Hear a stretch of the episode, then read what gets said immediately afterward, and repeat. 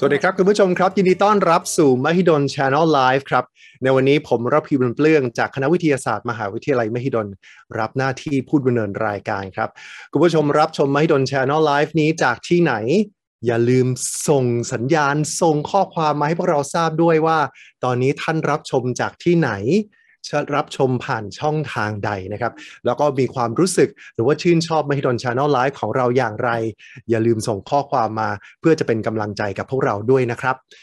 คุณผู้ชมครับในวันนี้ครับเราจะมาพูดกันถึงหัวเรื่องหัวข้อที่พาดไปตัวใหญ่เลยว่า การแสดงความรักกับการละเมิด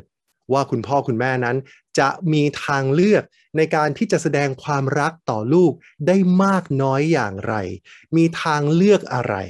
จริงๆ แล้ววันนี้เราคงจะไม่ได้มาตัดสินนะครับว่าวิธีการแสดงออกความรัก ซึ่งความรักของคุณพ่อคุณแม่ของผู้ปกครองของปู่ย่าตายาย หรือของบุคคลในครอบครัวเนี่ยอะไรมันคือสิ่งที่ถูกหรืออะไรคือสิ่งที่ผิด เราจะไม่ได้ตัดสินกันแบบนั้น แต่เราจะมาเรียนรู้คำคำหนึ่งครับ เป็นคำที่อาจจะใหม่ คุณอาจอาจจะไม่ใหม่สำหรับคุณผู้ชมนะฮะแต่ผมว่าคำนี้เป็นคำที่ใหม่สำหรับผม นั่นก็คือเรื่องของสิทธิ ในเรื่องเนื้อตัวครับ ในวันนี้เราจะมาลองดูซิว่า เอ๊การแสดงออกซึ่งความรักของบุคคลในครอบครัว มันจะไปถึงขั้นที่จะละเมิดสิทธิในเนื้อตัวของเด็กได้ขนาดไหน แต่ก่อนที่จะไปพบกับผู้เชี่ยวชาญของเราครับ ผมอยากจะลองสอบถามคุณผู้ชมดูครับว่า คุณผู้ชมที่รับชมพร้อมกับเราในตอนนี้มีวิธีในการแสดงออกซึ่งความรักอย่างไร ต่อลูกหลานของท่าน หรืออาจจะลองย้อนไปตอนที่เราเป็นเด็กก็ได้ครับว่า คุณพ่อคุณแม่ท่านแสดงออกถึงความรักเนี่ยกับเราอย่างไร ปู่ย่าตายายของเราแสดงออกซึ่งความรักของท่านเนี่ยกับเราอย่างไร และการแสดงออกถึงความรักนั้นน่ะต่อเนื่องยาวนานจนกระทั่งถึงเรามีอายุสักเท่าไหร่ ถ้าพอจำได้ อย่าลืมส่งข้อความมาบอกเล่ากันนะครับว่าประสบการณ์หรือว่าวิธีการแสดงออกซึ่งความรักของท่านในครอบครัวของท่านนั้นเป็นอย่างไร วันนี้อย่างที่บอกนะฮะว่าเราคงจะไม่ได้มาดูว่าอะไรคือถูกอะไรคือผิด คงไม่ได้ตัดสินว่าวิธีการของใครถูก หรือวิธีการของใครผิด แต่เราจะลองมาดูซิว่า เอ๊ะถ้ามันเป็นสิ่งที่เคยถูกทำมาในอดีต เราคุ้นชินกับมัน แต่ตอนนี้บริบทเปลี่ยนไป วัฒนธรรมมันอาจจะเปลี่ยนไป สิ่งที่เราเคยทำและคิดว่ามันไม่เห็นจะเป็นอะไรเลย มันจะมีผลอะไรกับในบริบทที่เปลี่ยนไป มันจะมีผลอะไรกับลูกอะไรกับหลานของเรา ซึ่งต่อไปเขาจะต้องโตขึ้น มันจะมีผลกระทบของมันจะมีผลกระทบต่อพวกเขาอย่างไร วันนี้ครับ เราได้กูรู เราได้ผู้รู้จากมหาวิทยาลัยมหิดลมาพูดคุยกับเราในเรื่องนี้ครับ วันนี้ครับเราได้รับเกียรติจากผู้ช่วยศาสตราจารย์ ดร วิบลทิพย์มุสิกพันธ์อาจารย์ประจำสถาบันแห่งชาติ เพื่อการพัฒนาเด็กและครอบครัว มหาวิทยาลัยมหิดลมาพูดคุยกับเราในเรื่องนี้เลยครับ สวัสดีครับ อาจารย์ครับ สวัสดีครับอาจารย์วิมลทิพย์ครับสวัสดีค่ะทุกท่านครับ ผมขออนุญาตเรียกชื่อเล่นของอาจารย์ได้ไหมครับค่ะ ค่ะได้เลยค่ะ อาจารย์เอค่ะ อาจารย์เอนะครับ อาจารย์เอครับ วันนี้เราจะมาคุยกันถึงเรื่อง การแสดงออกซึ่งความรักกับอีกคำหนึ่งคือคำว่า สิทธิของเนื้อตัวคำนี้เป็นคำใหม่ของผมเลยครับ อาจารย์เอครับ เดี๋ยวเราคงจะค่อยได้คุยกันเรื่องของทั้งเรื่อง การแสดงออกถึงความรัก แล้วก็เรื่องของสิทธิของเนื้อตัวครับ วันนี้มีคุณผู้ชมหลาย ๆ ท่านที่อยากจะเข้ามาพูดคุยกับเรา หากคุณผู้ชมนะฮะมีคำถามที่อยากจะฝากไปถึงอาจารย์เออาจารย์เอก็สามารถที่จะตอบได้ในไลฟ์นี้เลยครับอาจารย์เอครับในช่วงที่ผ่านมาครับมีประเด็นสังคมอยู่หลาย ๆ ประเด็นเลยนะครับ ถ้าอาจารย์เออาจจะ มีแนวคิดหรือว่าสิ่งที่อาจารย์เออยากจะสะท้อนว่าอาจารย์เอมีความคิดเรื่องของการแสดงออกของความรักของบุคคลในครอบครัวเนี่ยอย่างไร อาจารย์ผมผมจะเริ่มเปิดด้วยประเด็นนี้เลยว่า อาจารย์เอถอดบทเรียนจากประเด็นที่เป็นกำลังเป็นประเด็นร้อนในสังคมในตอนนี้ว่าอย่างไรดีครับคืออย่างนี้ค่ะ การแสดงความรักของคุณพ่อคุณแม่เนี่ยก็เป็นเรื่องปกติของครอบครัวที่ที่มีต่อกันนะคะ แต่ขอตัวอย่างตัวเองนะคะ คือตอนตัวเองเป็นเด็กเนี่ยก็จะมีคุณยายนะคะ แสดงแสดงแรงๆนะคะแล้วนั่นคือการแสดงความรักเหรอครับก้นใหญ่อะไรเงี้ยนะคะอ๋อโอ้ยใช่ใช่ใช่คือ คือแกก็ทำมาตั้งแต่เราเล็ก ๆ จนเราโตความรู้สึกของเราคือคือเราเราเราไม่ชอบอะค่ะเราไม่ชอบ แล้วเราก็เคยคิดว่าทำไมยายไม่ถามว่า เราชอบหรือเปล่าอะไรเงี้ยเลยอ่าหลายครั้งบางทีแบบถ้าเราหันไปบอกยายอย่าทำอย่างนี้แม่บอกว่าเถียงผู้ใหญ่ไม่ดีนะอะไรเงี้ยปล่อยยายแกไป ยายแกรักหนูนะอะไรครับ คือประเด็นหนึ่งก็คือว่า เออทำไมผู้ใหญ่ไม่ถามเราบ้างว่าเราชอบแบบนี้หรือเปล่าอะไรเงี้ยค่ะ ประเด็นนี้ค่ะโอ้เป็นประเด็นที่สำคัญเลยแชร์เรื่องของตัวเอง ครับเป็นประเด็นที่สำคัญเลยครับที่อาจารย์เอพูดถึงว่า เอ๊เวลาที่ผู้ใหญ่แสดงความรักในรูปแบบที่ผู้ใหญ่คิดว่ากำลังแสดงความรักและเอ็นดูอยู่เนี่ย ได้มาถามเด็กหรือเปล่าว่า เด็กชอบหรือเปล่า เด็กโอเคหรือเปล่า อย่างอย่างเหมือนอย่างที่อาจารย์เอเล่าจากประสบการณ์ของตัวเองเลยผมว่าอันนี้น่าจะเป็น key message หรือเป็นใจความสำคัญเลยล่ะ ที่ก่อนที่เราจะทำอะไรลงไป เราน่าจะได้ลองถามใจเด็กอยู่ด้วยเหมือนกันถูกไหมฮะ ค่ะก็ค่ะ ก็อย่างที่ตัวเองเล่านะอันนี้คือเรื่องเรื่องของตัวเองจริง ๆ ว่าเออเราเราถ้าเราคือเราก็รู้ว่าเขารักนะคะ แต่ว่าตอนนั้นเนี่ยเราก็ถามว่ายายไม่มีวิธีอื่นหรือไงอะไรเงี้ย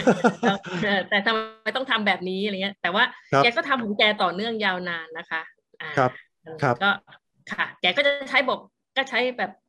ก็บ้านบ้านเราเป็นแบบนี้อะไรเงี้ยค่ะบางทีมันก็ไม่ได้ถามเราอาจารย์ค่ะ อันนี้น่าจะเป็นประเด็นที่เราจะได้คุยกันต่อครับว่าเมื่อบริบทมันเปลี่ยนไป เมื่อยุคสมัยมันเปลี่ยนไป สิ่งที่เราเคยทำในอดีตมันจะยังโอเคอยู่หรือเปล่า ถ้าเรามองจากมุมของเด็ก ซึ่งเขากำลังจะต้องเจริญเติบโตเติบเติบเติบโตต่อไป แล้วก็วัฒนธรรมแล้วก็บริบทของสังคมก็คงจะเปลี่ยนไปต่อไปในอนาคต เราคงจะไม่ได้อยู่ไปด้วย แต่ก่อนที่จะไปถึงจุดนั้นครับอาจารย์เอคำใหญ่คำหนึ่งที่ผมโปรยมันตั้งแต่หัวเลยครับ ก็คือเรื่องของ สิทธิในเนื้อตัวครับ ต้องยอมรับกับอาจารย์เอก่อนนะครับ ว่าคำนี้เป็นคำใหม่มากสำหรับผมมันคืออะไรครับ ค่ะ สิทธิในเนื้อตัวก็หมายถึงว่าในในร่างกายของเราตั้งแต่หัวจรดเท้าเนี่ย มนุษย์ก็จะมีสิทธิ์ในตัวเองร้อยเปอร์เซ็นโดยสมบูรณ์แบบนะคะจริง ๆ ตัวเองเนี่ยก็เห็นคำนี้ชัดเจนคือตอนที่ไปทำวิจัยที่ประเทศญี่ปุ่นนะคะเอ่อตอนที่ไปดูโรงเรียนประถมที่ประเทศญี่ปุ่น นะคะ เห็นเรื่องเนี้ยคือเขาสอนจริงจังแบบว่าเป็นเรื่องเป็นราวมาก มีแบบมีโฟล์ชาร์ตสอนเป็นแบบเป็นการ์ตูนเป็นอะไรที่แบบว่าซีเรียสมากว่า อันเนี้ยเป็นพื้นที่ส่วนตัวนะ ซึ่งแบบว่าตรงไหนจับได้ตรงไหนจับไม่ได้ ตรงไหนโอเคที่อะไรใครจะทำอะไรกับเนื้อตัว ไม่ใช่ว่าทุกอย่างในเนื้อตัวตัวเราจะให้ใครทำอะไรได้เงี้ยค่ะ อันนี้คืออันนี้คืออธิบายด้วยภาษาง่าย ๆนะคะ สิทธิ์ในเนื้อตัวก็คือ พื้นที่ส่วนตัวซึ่งมนุษย์ทุกคนมีสิทธิ์ในตัวเองร้อยร้อยเปอร์เซ็นที่จะดูแล แล้วก็มีสิทธิ์ที่จะปฏิเสธ หรือให้อนุญาตใครในการจับต้องนะคะครับ สิทธิ์ที่อาจารย์เอพูดถึงเนี่ย เป็นสิทธิ์ของทุกคนรวมถึงเด็กด้วยใช่ไหมครับ ใช่ค่ะ ใช่ค่ะ ใช่ค่ะ ครับ นั่นก็แปลว่าใน หลาย ๆ ประเทศอย่างเช่น อย่างเช่น ในประเทศญี่ปุ่นที่อาจารย์เอไปทำวิจัยอยู่เนี่ยก็มีการสอนมาตั้งแต่เด็ก ๆ แล้วว่าสิทธิในเนื้อตัวของเขาเขาเป็นเจ้าของของร่างกายของเขา เพราะฉะนั้นเขาควรจะต้องมีสิทธิ์ในการที่จะอนุญาต หรือไม่อนุญาตให้ใครมาสัมผัส หรือมาจับหรือมาลูบคลำในบางตำแหน่ง นั่นก็แปลว่าเขาคงจะต้องมีคล้ายเป็น เป็นเป็นเป็นภาพในการประกอบการการการสอน การสอนเรื่องของสิทธิในร่างกายของเขา เราอาจารย์เอมีมีภาพที่อยากจะเผื่อแผ่ให้กับคุณผู้ชมได้รับรู้ไหมว่า เอ๊เวลาที่เขาสอนกันเนี่ย ส่วนไหนของร่างกายบ้างที่มันโอเค ส่วนไหนที่มันอาจจะไม่โอเคอ่าภาพมาแล้วนะคะเร็วไวอ่าเราจะเห็นว่ามันมีสามสีนะคะ มีสีแดงเนาะ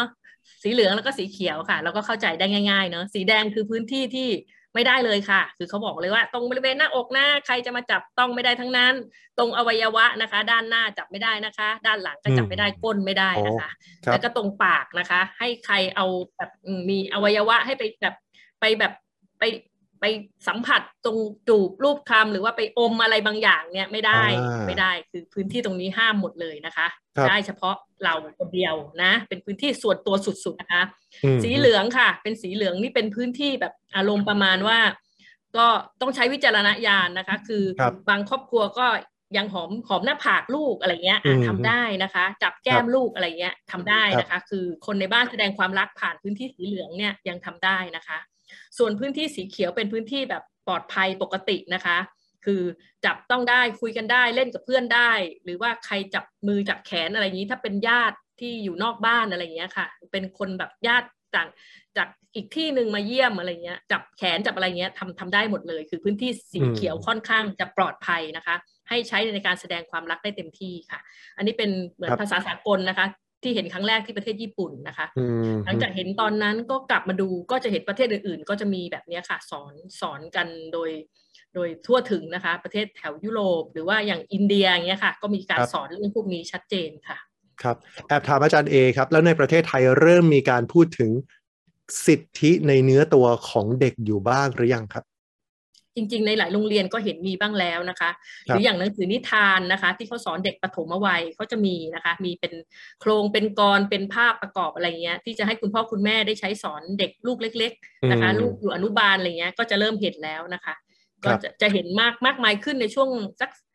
ห้าปีหกปีนะคะเห็นเห็นเห็นอย่างอย่างกว้างขวางขึ้นค่ะ ครับเมื่อสักครู่อาจารย์เอพูดถึงเด็กอนุบาลแสดงว่าการสอนถึงสิทธิในเนื้อตัวของเด็กเนี่ยควรจะเริ่มตั้งแต่วัยเด็กเด็กขนาดไหนครับอาจารย์ครับ ที่เห็นที่ญี่ปุ่นเนี่ยสอนราวๆอนุบาลสองเขาจะเริ่มจากการให้ทำความสะอาดพื้นที่ล้างล้างอวัยวะก่อนนะอะไรเงี้ย ตรงนี้หนูล้างเองนะ ให้ใครมาล้างให้ไม่ได้ เพราะมันไม่สะอาดอะไรเงี้ยค่ะเขาจะค่อยๆสอนจากเรื่องของไฮยีนเรื่องของสุขสุขภาพสุขอนามัยมาก่อน ค่ะก็เห็นเห็นแล้วค่ะจ้ะนั่นก็แปลว่าจริง ๆ แล้วเนี่ยนอกจากจะเริ่มสอนให้กับเด็กอนุบาลจริงๆแล้วคุณพ่อคุณแม่ก็ควรจะรู้ถึงคำนี้อยู่ด้วยถูกไหมฮะค่ะใช่ค่ะค่ะ ครับ ผมมีคำถามนิดนึงครับ คือถ้าสีเขียวเนี่ยมันก็ชัดเจนนะว่าตรงนี้โอเค ปลอดภัย สีแดงตัวเนี้ยไม่โอเค แน่นอนห้ามใครมาสัมผัส แต่สีเหลืองมันขึ้นอยู่กับบริบท ถ้าถ้าฟังดูแล้วเนี่ยมันขึ้นอยู่กับความสัมพันธ์ด้วยไหมครับว่าความสัมพันธ์ระหว่างเรากับเด็กที่เรากำลังจะแสดงความรักเนี่ยเป็นความสัมพันธ์ขนาดไหน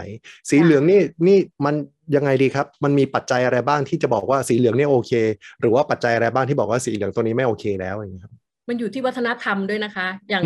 อย่างอ่าอย่างแบบถ้าเป็นประเทศตะวันตกการจูบหน้าผากการโอบกอดอะไรนี้มันมันมันอาจจะปกติมากๆอะไรเงี้ยนะคะ ค่ะก็เพราะฉะนั้นมันมันจึงเป็นพื้นที่ที่แบบว่า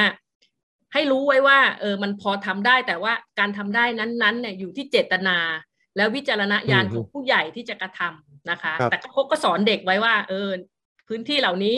เป็นสีเหลืองๆนะ เป็นที่ที่แบบว่าหนูก็จะต้องดูว่าถ้าเป็นคุณลุงบ้านโน้นมาทำอย่างนี้หนูต้องอาจจะต้องบอกแม่อะไรเงี้ย ก็เขาก็จะมีการสอนลักษณะอย่างนี้อยู่บ้างอะค่ะ มันขึ้นอยู่กับบริบทของชุมชนด้วย แล้วก็สภาพสภาพแวดล้อมด้วยค่ะอาจารย์ครับมีคุณผู้ชมฮะส่งข้อความมาครับเมื่อเมื่อสักครู่ตอนต้นรายการผมถามว่า เอ๊ที่บ้านคุณผู้ชมเนี่ยมีวิธีในการที่จะแสดงออกถึงความรักอย่างไรนะครับ ก็มีคุณผู้ชมหลาย ๆ ท่านนะฮะแชร์มา อย่างเช่น ปัจจุบันอายุ 30 กว่าแล้วนะฮะ คุณอาเคหมูเบลลาชานะครับผมไม่แน่ใจว่าผมออกออกเสียงชื่อถูกหรือเปล่านะฮะ ขออภัย บอกว่าปัจจุบันเนี่ยอายุ 30 กว่ากว่าแล้ว เวลากลับบ้านไปเจอคุณพ่อคุณแม่ยังกอดและหอมแก้มท่านอยู่เลย ก็ผมก็ว่าน่ารักดีนะครับ ถึงแม้ว่าอายุจะอายุจะไม่ใช่เด็กแล้ว แต่ก็ยังแสดงออกซึ่งความรักอยู่นะครับ บางคนมีอีกท่านหนึ่งบอกว่าคุณอัศวินฮะคุณอัศวินบอกว่าไม่ค่อยได้กอดครับ แต่ใช้วิธีการในการดูแลท่านมากกว่านั่นก็เป็นอีกรูปแบบหนึ่งในการที่แสดงออกถึงความรักนะครับ มีอีกท่านหนึ่งฮะถามมาเมื่อสักครู่เนี่ยผมเกินเกริ่นเรื่องของสิทธิของเนื้อตัวครับเอ่อมีหลายๆมีมีบางท่านนะฮะบอกมาเลยว่า เอ๊อย่างนี้แปลว่าคุณพ่อคุณแม่ไม่ใช่เจ้าของชีวิตลูกใช่ไหม เพราะลูกเองก็มีสิทธิในเนื้อตัวของเขาเอง ค่ะอ่าตอบ ตอบในฐานะแม่คนหนึ่งนะคะ ก็ไม่ไม่ใช่อะค่ะ คือคเราก็ให้กำเนิดเขาแล้วก็มีหน้าที่ฟูมฟักเลี้ยงดูแล้วให้ให้การศึกษาให้สิ่งที่ดีที่สุดกับกับเขานะคะ แต่สุดท้ายชีวิตใครก็ชีวิตมันค่ะ เขาก็จะเป็นเจ้าของชีวิตของเขาเองอะค่ะ อืมครับ มีสุภาษิตครับ การแสดงออกถึงความรักของคนไทยครับ รักลูกให้รักวัวให้ผูก รักลูกให้ตีการแสดงออกถึงความรักด้วยการลงโทษนี่อาจารย์เอมีความเห็นว่าอย่างไรครับ เพราะว่าตอนนี้มีมีมีคุณผู้ชมถามมาประเด็นนี้เลยครับ อย่างเช่น คุณจิติพัฒน์บอกว่าทำไมผู้ใหญ่ชอบตีเด็กจังเลยครับ คุณสุวิทย์ปป๊อปนะครับก็บอกว่าใน Twitter นะครับตอนนี้แฮชแท็กว่าตีจนไม้หักกำลังขึ้นเทรนด์เลยครับ แสดงว่าหลาย ๆ ท่านเนี่ยกำลังกำลังพยายามที่จะ revisit หรือมองย้อนกลับไปว่า สุภาษิตคำพังเพยที่อาจจะเคยใช้ในอดีต ที่บอกว่าเวลารักใครก็ให้อาจจะต้องใช้วิธีในการที่จะตีเพื่อจะทำให้เขาได้ดิบได้ดีต่อไปในอนาคต แต่บริบทเมื่อเมื่อบริบทมันเปลี่ยนไปแล้วเนี่ยการตีอาจารย์เอคิดว่ายังไงครับ มันมันยังใช้ได้อยู่ไหม หรือว่ามันเป็นสิ่งที่ห้ามเลย อืมคือก็ไม่ถึงขนาดว่าห้ามนะคะ เพียงแต่ว่าการตีเนี่ยค่ะ เป็นการกำกับจากภายนอกนะนึกนึกออกนะ คือเราต้องการกำกับพฤติกรรมอะไรเราก็ตีตีเนี่ยมันหยุดชะงักเลยอ่าชะงัก ซึ่งไอคนคนที่ตีเนี่ยมันก็จะได้ดั่งใจนึกออกนะคะ เพราะว่ามันสามารถตอบสนองได้อย่างรวดเร็วนะคะนะมันหยุดพฤติกรรมนั้น คนที่ตีก็ได้ได้รับความพึงพอใจ เพราะตอบสนองสิ่งที่ตัวเองต้องการได้อย่างทันทีนะคะ อ่า อันนี้เป็นการกำกับจากภายนอกครับจะแต่จะดีกว่าไหม ถ้าเราสอนเด็กคนหนึ่งให้รู้จักการกำกับตัวเองจากข้างใน อืมอ่า ซึ่งแน่นอนค่ะ ไม่ใช่การตีอืมนะคะนะการกำกับจากข้างในเนี่ยใช้เวลาใช้ความอดทน ใช้การบอกอย่างสม่ำเสมอ ใช้วิธีการในเชิงโพสิทีฟในเชิงเป็นบวกมากกว่าการตีนะคะอืมกระทำซ้ำๆย้ำๆนะคะ ใช้ความอดทนของเราเป็นที่ตั้งนะคะ เป็นการฝึกตัวเราด้วย แล้วก็ฝึกลูกไปพร้อมกันนะคะ การใช้ความอดทนและการกำกับจากภายในอันเนี้ย เป็นการสอนลูกว่าเมื่อไหร่ก็ตามที่เกิดเหตุการณ์อะไรขึ้น แล้วไม่ได้มีแม่อยู่แล้วอะเขาจะต้องกำกับตัวเองให้ได้จากข้างในอ่าด้วยตัวของเขาเอง ไม่ได้ด้วยไม้เรียว หรือด้วยตำรวจมาจับหรืออะไรก็ตามเนี่ยนะคะนะคะเพราะฉะนั้นมันล้ำลึกค่ะอาจารย์มันล้ำลึกมากค่ะ แต่มันเป็นวิธีที่ที่มีผลต่อมนุษย์ในเชิงโพสิทีฟระยะยาว แล้วเป็นประโยชน์ กับกับคนคนหนึ่งมากกว่าการใช้การกำกับระยะสั้นนะคะ เพราะการตีเนี่ยค่ะ มันอาจจะหยุดพฤติกรรมได้ครั้งหนึ่งก็จริงแต่ลองผู้ผู้ใหญ่ทุกคนที่ฟังไลฟ์อยู่ค่ะลองลองนึกย้อนนะคะ เราเคยถูกตีเนาะแต่เดี๋ยวเราก็กลับไปทำอีกค่ะ มันก็แบบตีแล้วเราก็เข็ดแป๊บหนึ่งนะคะ เดี๋ยวเราก็ไปใหม่แล้วเราก็ อืมแล้วก็โดนตีอีกนะคะ มันแสดงว่าการตีมันมันไม่ได้ มันไม่ได้หยุดเราได้อะค่ะ อืม ครับฟังดูฟังดูอาจารย์เอกำลังพูดถึงวิธีในการใช้เครื่องมือ ในการที่จะทำให้เด็ก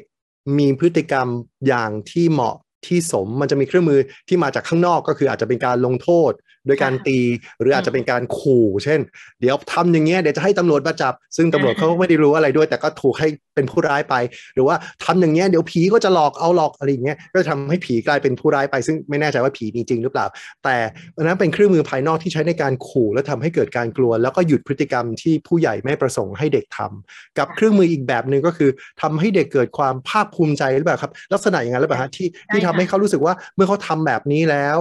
ทำให้เขารู้สึกเกิดความภาคภูมิใจในสิ่งที่เขาทำอย่างนั้นป่ะนั่นคือเครื่องมือจากภายในที่อาจารย์เอว่าหรือเปล่าใช่ค่ะ ใช่ค่ะ การชมเชยยอดเยี่ยมเลย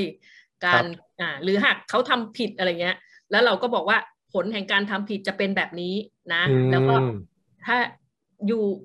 ลูกก็มีหน้าที่รับผลของมันก็ให้ผลแห่งนั้นมันมันสนองเขาอย่างเงี้ยค่ะ ก็ก็ทำได้เป็นวิธีการกำกับแบบแบบหนึ่งที่เราไม่ต้องใช้การตีแต่แบบ อย่างเช่นอะลูกไม่ไม่ไม่ทำการบ้านส่งคุณครูเขาเตือนแล้วนะคะ ครั้งที่สามแล้วนะ ถ้าครั้งที่สี่แล้ว ลูกจะโดนการบ้านเป็นสามเท่าสองเท่าอะไรเงี้ย ถึงตอนนั้นลูกก็มีหน้าที่จะต้องรับผลของมันโดยที่แม่ไม่ยุ่งแล้วนะอะไรเงี้ยมันก็คือการกำกับจากภายในอะค่ะ คือมันได้ทั้งบวกและลบอะค่ะ อาจารย์ แต่มันเป็นวิธีที่เด็กจะต้องได้รับผลของของสิ่งนั้นนะคะ โดยที่มีการเตือนจากเราหรือบอกเขาแล้วอย่างเงี้ยค่ะ ครับ ฟังดูแล้วการกำกับจากข้างในก็คือการที่ทำให้เด็กรู้ว่า consequence หรือสิ่งที่ตามมานั้นจะเป็นอย่างไร ไม่ว่าสิ่งที่ตามมานั้นจะเป็นดี หรือไม่ดีเด็กเองก็จะต้องเป็นผู้รับผิด หรือรับชอบจากสิ่งที่เรากระทำลงไป โอ้ใช่เลยครับอาจารย์ พออาจารย์พูดแล้วเออจริงด้วยใช่เลย วิธีในการที่จะตีมันอาจจะหยุดได้ตรงนั้น แต่วิธีการที่ให้เขาได้เรียนรู้ถึง consequence หรือสิ่งที่จะเกิดขึ้นต่อไป ไม่ว่าจะบวกหรือลบ จะเป็นสิ่งที่สอนเขาแล้วมันจะยั่งยืนกว่าจริง ๆ ครับ อาจารย์ครับ ทีนี้เรากลับมาประเด็นของเราครับอาจารย์ครับ เวลาที่เราพูดถึงสิทธิของเนื้อตัวเมื่อสักครู่อาจารย์ได้โชว์ให้เห็นแล้วว่าตรงไหนของร่างกายที่มันโอเค ที่เราจะสัมผัสก็คือมือนี่แหละโอเคที่สุดเราสามารถที่จะสัมผัส หรือว่าให้ใครมาสัมผัสกับเราได้ อันนี้ถือว่าเป็น universal เลยไหมครับค่ะเฉพาะเอเชียหรือว่าเฉพาะยุโรปหรือว่าอะไรไหมครับ ค่อนข้างเป็น universal ค่ะ ก็คือครับอย่างยุโรปนี่จับมือกันเลย อเมริกาจับไม้อืมจับมืออะไรกันเลยนะคะ ก็ครับตอนนั้นยังไม่มีโควิดนะคะไอ้ภาพนี้เนาะตอนนี้ก็อาจจะไม่ได้แล้วอืมนะคะ แต่มันเป็นครับ universal คือมันเป็นจุดที่แบบว่า มิตรภาพเกิดขึ้นได้อะค่ะจับมือจับไม้อะไรกันอย่างเงี้ยค่ะ ค่ะ อาจารย์ครับครับ ถ้าเราบอกว่ามือเนี่ยจับได้ค่ะบางส่วนห้ามจับเลย เช่น ปาก เช่น บริเวณอวัยวะเพศ บริเวณระหว่างขาตรงนั้นนะห้ามจับเลย อาจารย์เอพอจะมีวิธีในการที่เอ๊ะคุณพ่อคุณแม่จะแสดงออกได้อย่างเหมาะสมที่อาจารย์เอมีข้อแนะนำเผื่อว่าเผื่อว่าคุณพ่อคุณแม่จะได้นำไปใช้ ว่าเอ๊ะวิธีเนี้ย โอเคนะ ในการที่จะแสดงความรักกับลูกกับหลาน หรือว่าเด็กที่อยู่ในปกครองของเราครับค่ะอันนี้เอขออนุญาตเล่าเคสที่เอเห็นจากญี่ปุ่นนะนะคะครับเขาก็เขาก็จะถามเด็กของเขาอย่างแม่พ่ออ่าเนี่ยค่ะเขาจะอย่างเขากอดอย่างเงี้ยค่ะ ก็จะถามครับว่าคือเวลาตอนตอนเย็นๆพอเขามารับลูกที่โรงเรียนน่ะเราก็จะยืนดูนะคะ บางบ้านก็จะกอดบางบ้านก็จะแบบหอมแก้มอะไรอย่างนี้นะคะ เด็กอืมเล็กๆนะคะ เด็กประมาณอนุบาลสามครับปหนึ่งประมาณเนี้ยค่ะ ครับอะก็เราก็จะเห็นวิธีนะคะ แล้วเราก็อะระหว่างที่ยืนเนี่ยอาจารย์ที่เป็นครูใหญ่ค่ะเขายืนข้างๆครับเขาก็จะบอกว่าวิธีการแสดงความรักของครอบครัวต่อเด็กเนี่ย พ่อแม่จะถามก่อนว่าชอบให้กอดไหมชอบให้ทำยังไงอะไรเงี้ยค่ะ แล้วก็ทำไปตามที่ลูกชอบ วิธีคือการแสดงความรักเนี่ยมันจะได้ความรักตอบก็ต่อเมื่อเราทำในสิ่งที่ ที่อีกฝ่ายหนึ่งแบบต้องการอย่างเด็กบางคนเนี่ยค่ะต้องการการกอดมากเลยชอบให้ให้ถูกกอดอะไรเงี้ยอืมค่ะอ่าเพราะฉะนั้นวิธีของครอบครัวเขาก็จะกอดกันเป็นหลักนะคะ บางครอบครัวก็แบบแค่แบบลูบผมอะไรเงี้ยจบแล้วแล้วแล้วแต่คือเด็กแต่ละคนเนี่ยเขามี character มีมีจุดของใครของมันมีลักษณะนิสัยใจคอความชอบความไม่ชอบของใครของมันทั้งหมดนะคะเพราะฉะนั้นอืมของเขาเขาจะดีลกันสองฝ่าย คือตรงเนี้ยทำให้เอนึกว่าเออจริง ๆ แล้วเอก็รู้ว่ายายรักเอนะแต่เออืมไม่ชอบเลยคือแบบนึกถึงทีไรก็แบบว่าเฮ้ยไม่ทำไมแบบ เออยายไม่เห็นถามเราเลยว่า ตีก้นเราทำไมแบบเออไม่เห็นอืมไปถามอะไรอย่างเงี้ยค่ะคืครัอบมันคิดได้เลยว่า เออ ถ้ายายถามซะหน่อยแล้วยายไม่ไม่ตีแล้วแล้วยายไปทำการแสดงความรักแบบอื่น มันจะโอเคกับเรามาก ๆ เลยอย่างเงี้ยค่ะอาจารย์ครับ ถ้าเป็นคุณพ่อคุณแม่ ควรจะเริ่มถามเด็กสักอายุเท่าไหร่ครับว่า กอดอย่างนี้โอเคไหมหอมอย่างนี้โอเคไหม จริง ๆ แล้วถ้าเรารู้เรารู้จักลูกดีอะค่ะ ภาษากายของลูกเนี่ยมันก็บอกได้ค่ะอ่าอ่าอ่าก็ไม่เอาแม่แบบ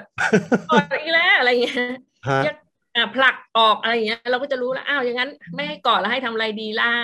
อืมอ่าก็คุยกันอะไรเงี้ยค่ะแม่เอารักไปการนูหาข้อตกลงร่วมกันอ่าใช่ใช่ค่ะ อืมฮึแต่สำหรับอ่าเด็กบางคนนะครับอ่าอาจารย์เอ สำหรับค่ะเด็กบางคนนะครับอาจารย์เอถ้าหอมในบ้านโอเค แต่ถ้าหอมนอกบ้านไม่โอเค แสดงว่าอ่ามัมันมีปัจจัยอื่นอยู่ด้วยใช่ไหมครับใช่ใช่ค่ะ มันมีสายตาของเพื่อน เพื่อนจะล้ออะไรเงี้ยมันก็เนี่ยเนี่ยค่ะ ถึงบอกว่าต้องถาม ต้องถามอืมนะคะ แล้วครับมันจะสอนลูกให้ให้ได้สื่อสื่อสารสิ่งที่ตัวเองคิดออกมา ความสัมพันธ์ในครอบครัวจะแนบแน่นนะคะ นึกถึงว่าเวลาเราได้คุยกับใครอย่างเต็มที่ แล้วเราบอกได้ทุกจุดในความต้องการของเราอะ เราจะรู้สึกปลอดโปร่ง เราจะรู้สึกเป็นมิตรกับคนคนนั้นสุดๆเลย ถ้าเราครับบอกแม่ได้ทุกเรื่องแม้แต่เรื่องละเอียดอ่อนว่าเออแม่ไม่เอาแบบนี้เอาแบบนั้นน่ะอืมเราจะได้ความเราจะได้ใจลูกแบบที่สุดเลยอะค่ะ ครับ เปิดโอกาสให้ลูกได้ได้พูดในสิ่งที่เขาต้องการ เรื่องของสิทธิของเนื้อตัวเด็กเนี่ยครับ คุณพ่อคุณแม่ ควรจะเป็นผู้สอนหรือว่าปล่อยให้เป็นหน้าที่ของที่โรงเรียน หรือว่าจริง ๆ แล้ว คุณพ่อคุณแม่เนี่ยแหละต้องเป็นคนสอนคุณปู่คุณย่าคุณตาคุณยายที่ดูแลเด็กเนี่ยจะต้องเป็นคนสอน พ่อแม่คือครูคนแรกของลูก ไม่มีใครรู้จักลูกไปมากกว่าพ่อแม่ค่ะครับฉะนั้นเอ่อโดยส่วนตัวเนี่ยเราเรานะคะในฐานะพ่อแม่สอนสอนดีกว่าค่ะ โรงเรียนเป็นเรื่องเป็นเรื่องปลายทางนะคะนะเราทำเราทำหน้าที่อันสำคัญนี้ ด้วยตัวเองเถอะค่ะ เพราะว่าเวลาในการสอนสั่งของเราเอาตรงๆนะ เราสอนเขาได้แค่พรีทีนนะคะ ประมาณสิบสองเนาะหลังจากนั้นอืมเขาก็ไปแล้วค่ะเขาก็ค่อยๆถอยจากเราไปนะคะ เรามีเวลาอืมเข้มข้นอยู่กับเขาแค่สิบกว่าปี ซึ่งมันไม่ได้ยาวนานเลยนะคะครับนะคะ เพราะฉะนั้นสอนเองเถอะอะไรสอนได้สอนเลยดีกว่า วิธีในการที่จะถามความเห็นของลูกว่าสิ่งเนี้ยโอเค หรือไม่โอเค ที่จะปฏิบัติหรือแสดงความรักต่อลูกของเรา เราไม่เคยเป็นคนที่เปิดกับลูกเลยอยู่ๆวันหนึ่งเราขึ้นมาถามงี้ลูกคงจะประหลาดใจหรือว่าแปลกใจว่าเออวันนี้ วันนี้แม่มามาอารมณ์ไหนถึงมาถามว่าตอนนี้โอเคไหมมันมีวิธีตัวอย่างประโยคคำถามง่าย ๆ ที่จะง่ายสำหรับคุณพ่อคุณแม่ด้วยนะครับ ที่อาจจะเป็นคุณพ่อที่ไม่เคย คุณแม่ที่ไม่เคยได้เปิดกับลูกเลย จะมีตัวอย่างประโยคง่าย ๆ ในการที่จะเริ่มถามถึงความคิดของลูก เรื่องของแนวความเห็นของลูกเรื่องของสิทธิของเนื้อตัวเนี้ยอย่างไรไหมครับอาจารย์เอกครับจริง ๆ แล้วเออจริง ๆ แล้วเราพูดคุยกันในวงสนทนาปกติทานอาหารทานอะไรอย่างเงี้ยได้ค่ะ คือให้บริบทมันเป็นธรรมชาติที่เราด้วยกันแล้ว ก็พูดคุยอะไรเงี้ยค่ะ มันมันเป็นจังหวะนะคะ เอเออาจจะบอกขนาดนั้นไม่ได้ เราอาจจะนั่งดูการ์ตูนด้วยกัน แล้วมันมีช็อตหนึ่งของการ์ตูนที่เรื่องเกี่ยวข้องกับเรื่องนี้เราก็อ่ายิงลงไปเลย อ่า ประมาณนี้ในการ์ตูนมันเป็นอย่างนี้ แล้วพ่อพ่อทำอย่างนี้การ์ตูนมันอายแต่หนูอายไหมชอบให้พ่อทำอย่างนี้หรือเปล่าอะไรเงี้ย มันมันมันประมาณนั้นมากกว่าค่ะอาจารย์ครับมันมันฟังดูว่าใช้ตัวอย่างที่ประสบแล้วก็นำมาสู่การพูดคุย เพื่อจะนำไปสู่ความเข้าใจซึ่งกันและกันมากกว่า ไหนมานั่งคุยกันหน่อยซิเอาฟัง อันนี้โอเคไหมถ้าเผื่อจะหอมอย่างเงี้ยคงคงไม่ใช่มันคงจะฟังดูแบบแปลกๆอยู่ใช่ไหมครับใช่ไหมฮะครับครับ พออายุของลูกเปลี่ยนไป ความชอบหรือความไม่ชอบที่พ่อแม่แสดงความรัก ต่อเราเนี่ยมันคงจะเปลี่ยนไปด้วย อันนี้วิธีในการที่จะพูดคุยกับลูก หรือว่าถามความสมัครใจของลูกนี่ควรจะเช็คอยู่เป็นระยะระยะไหมครับ จริงๆแล้วเนี่ยลูกอะบอกเราอยู่แล้วค่ะ เพียงแต่เราเราอาจจะแบบว่าหูดับนะคือเราก็ชินของเราแบบเนี้ยจับมานานแล้วอะไรเงี้ยค่ะก็ไม่เคยฟังเขานะคะบางทีเราจับแล้วเขาเบี่ยงตัวแม่ไม่เอาอายเพื่อนอะไรอย่างเงี้ยเราก็ต้องรู้ได้แล้วว่าเฮ้ยมันไม่ใช่ละไม่ใช่เวลาที่จะทำแบบนั้น อะไรเงี้ยนะคะ จริง ๆ แล้วอะสิ่งที่เราทำให้ลูกอะมันแสดงถึงความรักได้อย่างเยอะแยะมากมาย การทำกับข้าวอร่อยๆให้เขาทาน การนั่งเป็นเพื่อน การไปขี่จักรยานด้วยกัน การนู่นนี่นั่นมันมีแบบหลายหลายแอคทิวิตี้ในชีวิตมากค่ะ ตั้งแต่เช้าจนถึงนอนอีกครั้งหนึ่งเนี่ยค่ะ มันมากมายมันไม่ใช่แค่การแค่การกอดหอมหรือการอะไรเท่านั้นนะคะ ซึ่งความใส่ใจในรายละเอียดในเรื่องต่าง ๆ เหล่านี้มันเป็นการแสดงความรักอยู่แล้ว ซึ่งมนุษย์รับรู้ได้อยู่แล้วค่ะ อืมผมว่าลูกคงจะรู้สึกแฮปปี้นะครับ ถ้าเผื่อคุณพ่อคุณแม่ถามว่า เอ๊ะอย่างนี้โอเคไหม อย่างนี้ไม่โอเคใช่ไหมหรือเปล่า แต่ว่าลูกคงจะดีใจมากถ้าเผื่อ คุณพ่อคุณแม่ถามแล้ว แล้วก็เอาสิ่งที่ลูกตอบเนี่ย ไปไปคบคิดแล้วก็ไปปรับเปลี่ยนวิธีในการที่จะปฏิบัติตัวต่อลูกไม่ใช่ถามไปอย่างนั้นเพราะอาจารย์เอแนะนำให้ถามก็เลยถาม แต่ก็ยังทุกวันนี้ก็ยังอาจจะยังตีก้นตีก้นอยู่ตลอดเวลาอะไรอย่างเงี้ยครับจริงๆเพราะฉะนั้นถ้าเผื่อคุณพ่อคุณแม่จะถามนั่นก็แปลว่าน่าจะถามเพราะว่าเพื่อจะนำไปสู่ไปจุไปสู่จุดที่ทั้งสองฝั่งที่เราที่เราที่เราเห็นด้วย agree upon ประมาณนั้น ใช่ไหมฮะอาจารย์เอใช่ค่ะใช่ค่ะใช่ค่ะอาจารย์ครับครับดูเหมือนว่า สิ่งที่เราควรจะต้องทำก็คือเราควรจะต้องถามความสมัครใจของลูกหลานเรา ว่าเขาแฮปปี้ไหมที่จะสะดุถูกแสดงความรักแบบนี้ ลูกหลานของเราถูกสอนเรื่องของสิทธิของเนื้อตัวของเขา ลูกหลานของเราได้เรียนรู้ถึงวิธีการที่จะดูแลตัวเอง ในเรื่องของสุขอนามัย ในเรื่องของการที่อาจจะมีใครที่เราไม่รู้จักหรือคนที่ไม่ได้อยู่เป็นส่วนหนึ่งของครอบครัว มาแตะในส่วนที่ ไม่น่าจะต้องถูกแตะถูกไหมฮะฟังฟังดูแล้วก็เท่าเท่าที่ผมสกัดมาเป็นมันเป็นประมาณนี้อาจารย์เอตรงไหนมีตรงไหนที่ผมหลุดไปหรือว่าอาจารย์เอจะเสริมตรงไหนไหมครับ จริง ๆ แล้วเอเอยกตัวอย่างเคสเคสหนึ่งนะคะ เคสที่เกิดขึ้นจริงเนาะเออเล่าแล้วเนี่ย เอคิดว่าพ่อแม่ก็คิดได้ว่าเราเราต้องยังไงนะคะ คือ อะเป็นเป็นเคสที่เด็กเด็กนะคะ เด็กอนุบาล คือเป็นช่วงเวลาของการปิดเทอมนะคะครับเด็กคนนี้เขาอาบน้ำนะคะ กับคุณพ่อของเขาเด็กเป็นเด็กผู้หญิงนะคะอาบน้ำกับคุณพ่อแล้วก็น้องชายนะคะ ก็อาบน้ำแบบอ่า ในห้องน้ำเนี้ยนะคะ แล้วก็เด็กคนนี้ก็เล่าให้เพื่อนที่โรงเรียนฟังว่าเราอาบน้ำกับพ่อกับพ่อด้วยนะคะ เด็กที่โรงเรียนก็ทราบว่าเด็กผู้หญิงคนนี้อาบน้ำกับพ่อกับน้องชายนะคะ มีวันหนึ่งคุณพ่อของเด็กคนนี้ค่ะ ไม่ได้ไม่ได้มารับ แล้วก็ฝากคุณพ่ออีกบ้านหนึ่งที่สนิทกันนะคะ รับลูกให้ก่อน รับน้องให้แล้วก็ให้ไปอยู่บ้านคุณพ่อคนที่รับให้อะก่อนนะคะ เดี๋ยวประมาณเสร็จงานแล้วประมาณทุ่มหนึ่งอะจะไปรับลูกกลับบ้านก็ฝากแบบก็คือแบบเห็นหน้าเห็นตากันเป็นคุณพ่อของอีกคนหนึ่งของของของเพื่อนอะไรอย่างนี้ก็ก็ไม่ได้อะไรนะคะ ครับ ปรากฏว่า คุณพ่อท่านที่รับน้องผู้หญิงให้เนี่ย ก็เอาน้องไปอาบน้ำนะคะอาบน้ำแล้วก็แบบมีการแบบจับต้องอวัยวะอะไรทั้งหลายของเด็กผู้หญิงคนนี้นะคะ อ่า แล้วก็เด็กผู้หญิงคนนี้ก็กลับมาเล่าให้คุณพ่อตัวเองฟังนะคะ แล้วก็บอกว่าอาบน้ำมาเรียบร้อยแล้ว กลับบ้านอาบน้ำมาเรียบร้อยแล้วไม่ไม่ไม่อาบแล้วนะคะ เพราะอาบน้ำกับคุณพ่อคนนี้ อ่า แล้วก็แถมก็ยังพูดว่าก็แบบเขาก็ล้างให้หนูเหมือนที่พ่ออะทำอะไรเงี้ยค่ะ อ่าซึ่งคือเราก็ไม่เราก็ไม่ไม่ไม่ได้ว่าว่าคุณพ่อคนนั้นจะยังไงอะนะคะ แต่ว่าคิดว่าคุณพ่อคนที่เป็นคุณพ่อแท้ๆของน้องคงไม่สบายใจแน่ๆที่เรื่องนี้เกิดขึ้นนะคะอ่าอันนี้ค่ะ คือตัวอย่างของการที่บอกว่าทำไมเราถึงต้องสอนเรื่องพื้นที่ส่วนตัว อืเพราะวันเนี้ย อะไรก็ตามเนี่ย มันมันเหนือการคาดเดาค่ะ มัน มันโลกมันซับซ้อนมากแล้วเราไม่รู้ไม่มีทางรู้เลย ว่าเรื่องอะไรจะเกิดขึ้นอย่างเรื่องเนี้ยคิดว่าคุณพ่อ คุณพ่อจริง ๆ คงไม่เคยจินตนาการถึงว่าจะมีเรื่องอย่างนี้เกิดขึ้นนะคะนี่คือเหตุผลนะคะลองคิดถึงใจคุณพ่อนะผมในความคิดผมนะผมคงจะรู้สึกสะดุ้งเลยครับ ที่ที่ที่ที่ลูกสาว อยู่ในวัยอนุบาลบอกว่าเนี่ยอาบน้ำมาแล้ว คุณพ่อของเพื่อนเนี่ยอาบน้ำให้ แล้วก็เราก็จับต้องในสิ่งที่เสื้อผ้าด้วย ใช่ครับแล้วแล้วแล้วแล้วตัวน้องเองก็ไม่รู้สึกว่ามันเป็นสิ่งที่สิ่งที่ไม่เหมาะใช่ไหมฮะหรือว่าเป็นสิ่งที่ไม่ถูกต้องเนี่ยมันมันมันน่าช็อกตรงนั้นนะครับ ว่าว่าตัวเด็กเองเขาไม่ได้รับเขาเขาไม่เขาไม่ได้ทราบว่าสิ่งนั้นมันไม่โอเค ซึ่งซึ่งมันมันมันดูเหมือนว่าถ้าถ้าน้องเด็กอนุบาลคนนี้ได้ถูกสอนมาก่อนเรื่องของสิทธิของเนื้อตัว น้องเขาเองเขาคงจะไม่ไม่รู้สึกว่ามันโอเค แล้วก็คงจะไม่ได้มาเล่าอย่างอย่างอย่างอย่างสบายใจให้คุณพ่อฟังว่านี่คือสิ่งสิ่งที่เกิดขึ้น ค่ะใช่ค่ะใช่ค่ะใช่ไหมฮะถามถามอาจารย์ถามอาจารย์เอครับว่าจริง ๆ แล้วการสอนการสอนเรื่องของสิทธิสิทธิของเนื้อตัวเนี่ย มันมันมันจำเป็นที่จะต้องสอนเฉพาะลูกสาวหรือเปล่า หรือว่าจริง ๆ แล้วทั้งลูกสาวลูกชายเองก็ควรจะต้องรู้ถึงสิทธิตรงนี้ครับ ทั้งลูกสาวลูกชายค่ะ เดี๋ยวนี้ก็อย่างที่เราทราบนะคะอ่าก็เด็กทั้งเด็กหญิงเด็กชายก็มีโอกาสที่จะได้รับอันตรายในลักษณะของการละเมิดอะไรเงี้ย เราก็จะเห็นข่าวอยู่บ่อย ๆนะคะ เพราะฉะนั้น